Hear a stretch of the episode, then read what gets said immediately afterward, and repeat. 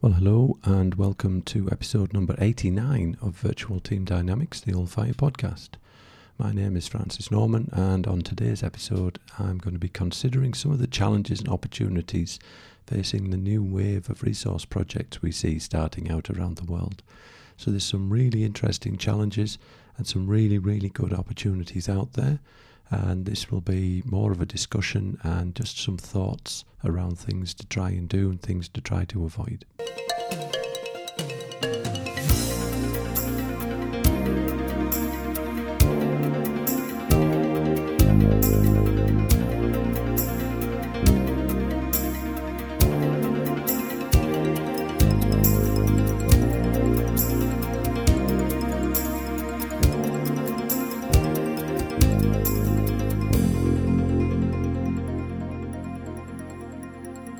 So, what I'm seeing now is around the country, here in Australia and around the world, the resurgence of new resources projects. It's happening in the mining space, it's happening in the oil and gas space, it's happening quite broadly in various different kinds of, often in new resources as well. And um, I guess after what would be now maybe six or seven years of relative inactivity in a lot of these sectors, it seems that um, that teams are starting to reform, projects are starting to get going again. Companies are becoming far, far, far more optimistic about the future, um, or at least optimistic enough that they're going to prepare to invest some money in these projects.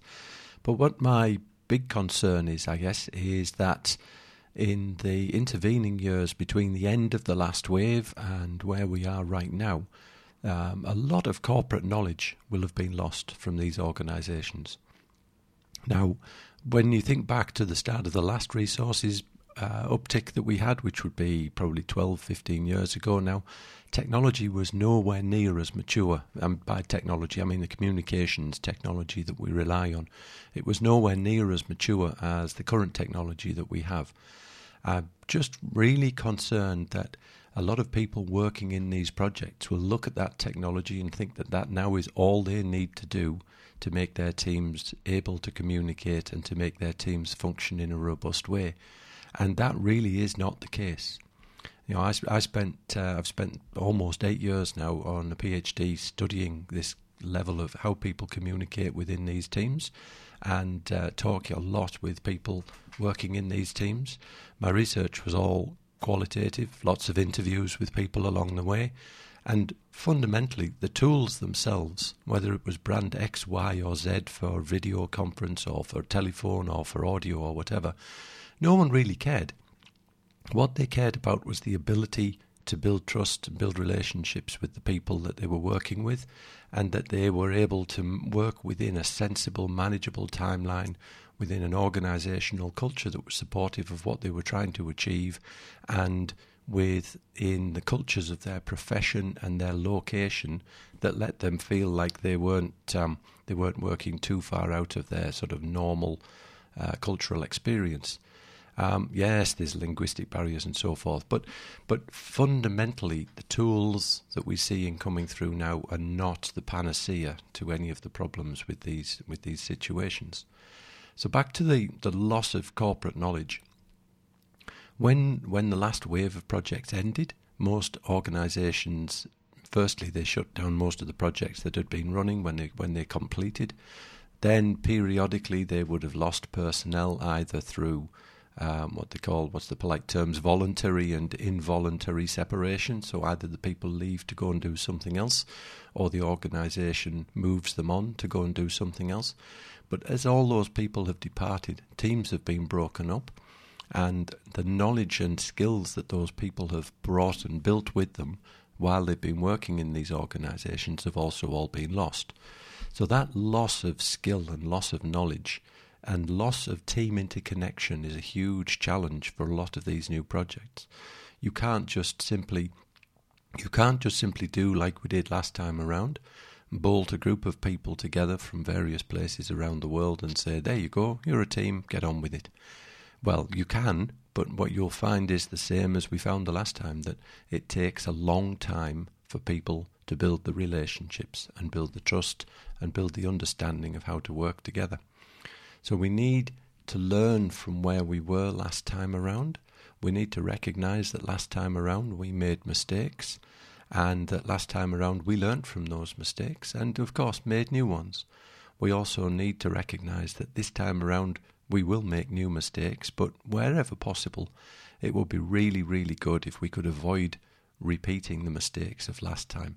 And, the, and a lot of the mistakes of last time really came from a sense of optimism that the technologists and the technology were all that was needed to deliver these projects on time and on budget based on schedules and budgets that were developed to reflect co located work, not distributed work.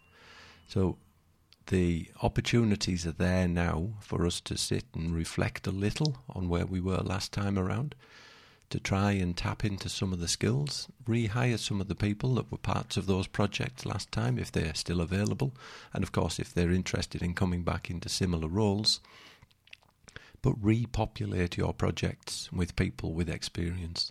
If you can't find those people to come and work directly for you in, in similar project roles, then find ways where you can access their skills through uh, different kinds of arrangements, coaching arrangements, mentoring arrangements, consultancy arrangements, and so forth. But try and access some of those skills and some of that expertise from the last wave, from the last generation and give those people the chance to bring their hard earned skills and knowledge back into the workplace to work with the people who are then doing the next wave of projects. I mean, typically, these projects, the next generation for the next wave, for every 10 years or so, as these cycles roll around, it's the next generation of the workforce that actually takes on the leadership. And that's great. You know, people need to develop, they need to learn the skills, they need the opportunities. You need to be current, you need to be generating and, and propagating your future generations of workers. But we also need to make sure that those people don't get too badly scarred by trying to relearn things that the industry has already learnt in the past and to try and, and, and along the way that the damage that's done to their confidence and their abilities means that we lose them into future generations. So find ways to bring people back in where they can help and they can support and they can work with with their new uh, with their new generation of colleagues. Largely, you'll find that those people are keen to do it. They'll be keen to recontribute and they'll be keen to be back in to be part of what's going on.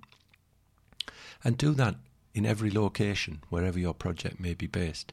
If you've got people working in in Europe, in the US, in in Asia, in in uh, in South America, or wherever, find the similar situations in each of those teams. Find the people who've been in those situations before, who've been productive and effective and efficient in those teams before, and reintegrate them and reintegrate their skills where you can back into what you've got keeping in mind again that you also need to be bringing the new generation along with you.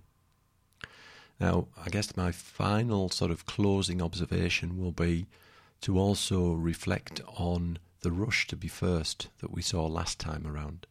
Now, the last time, the last big wave of resource projects, we saw everybody wanted to be first.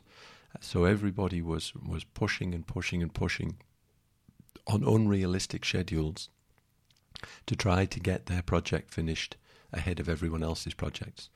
They were spending crazy amounts of money to accelerate projects and then similarly having to pay more money to store equipment or to, to defer work because the rest of the schedule just wasn't keeping pace with where the main project drivers and where the critical path parts were. So we need to go back to those fundamentals. We need to look at the environment around the projects that we're involved with as we start to get busy and we need to learn from again learn from the last time around remember some of those hard earned lessons from the last time and not be quite as um, gung ho is probably not the right term, but not be quite as as as passionate in terms of actually trying to be first.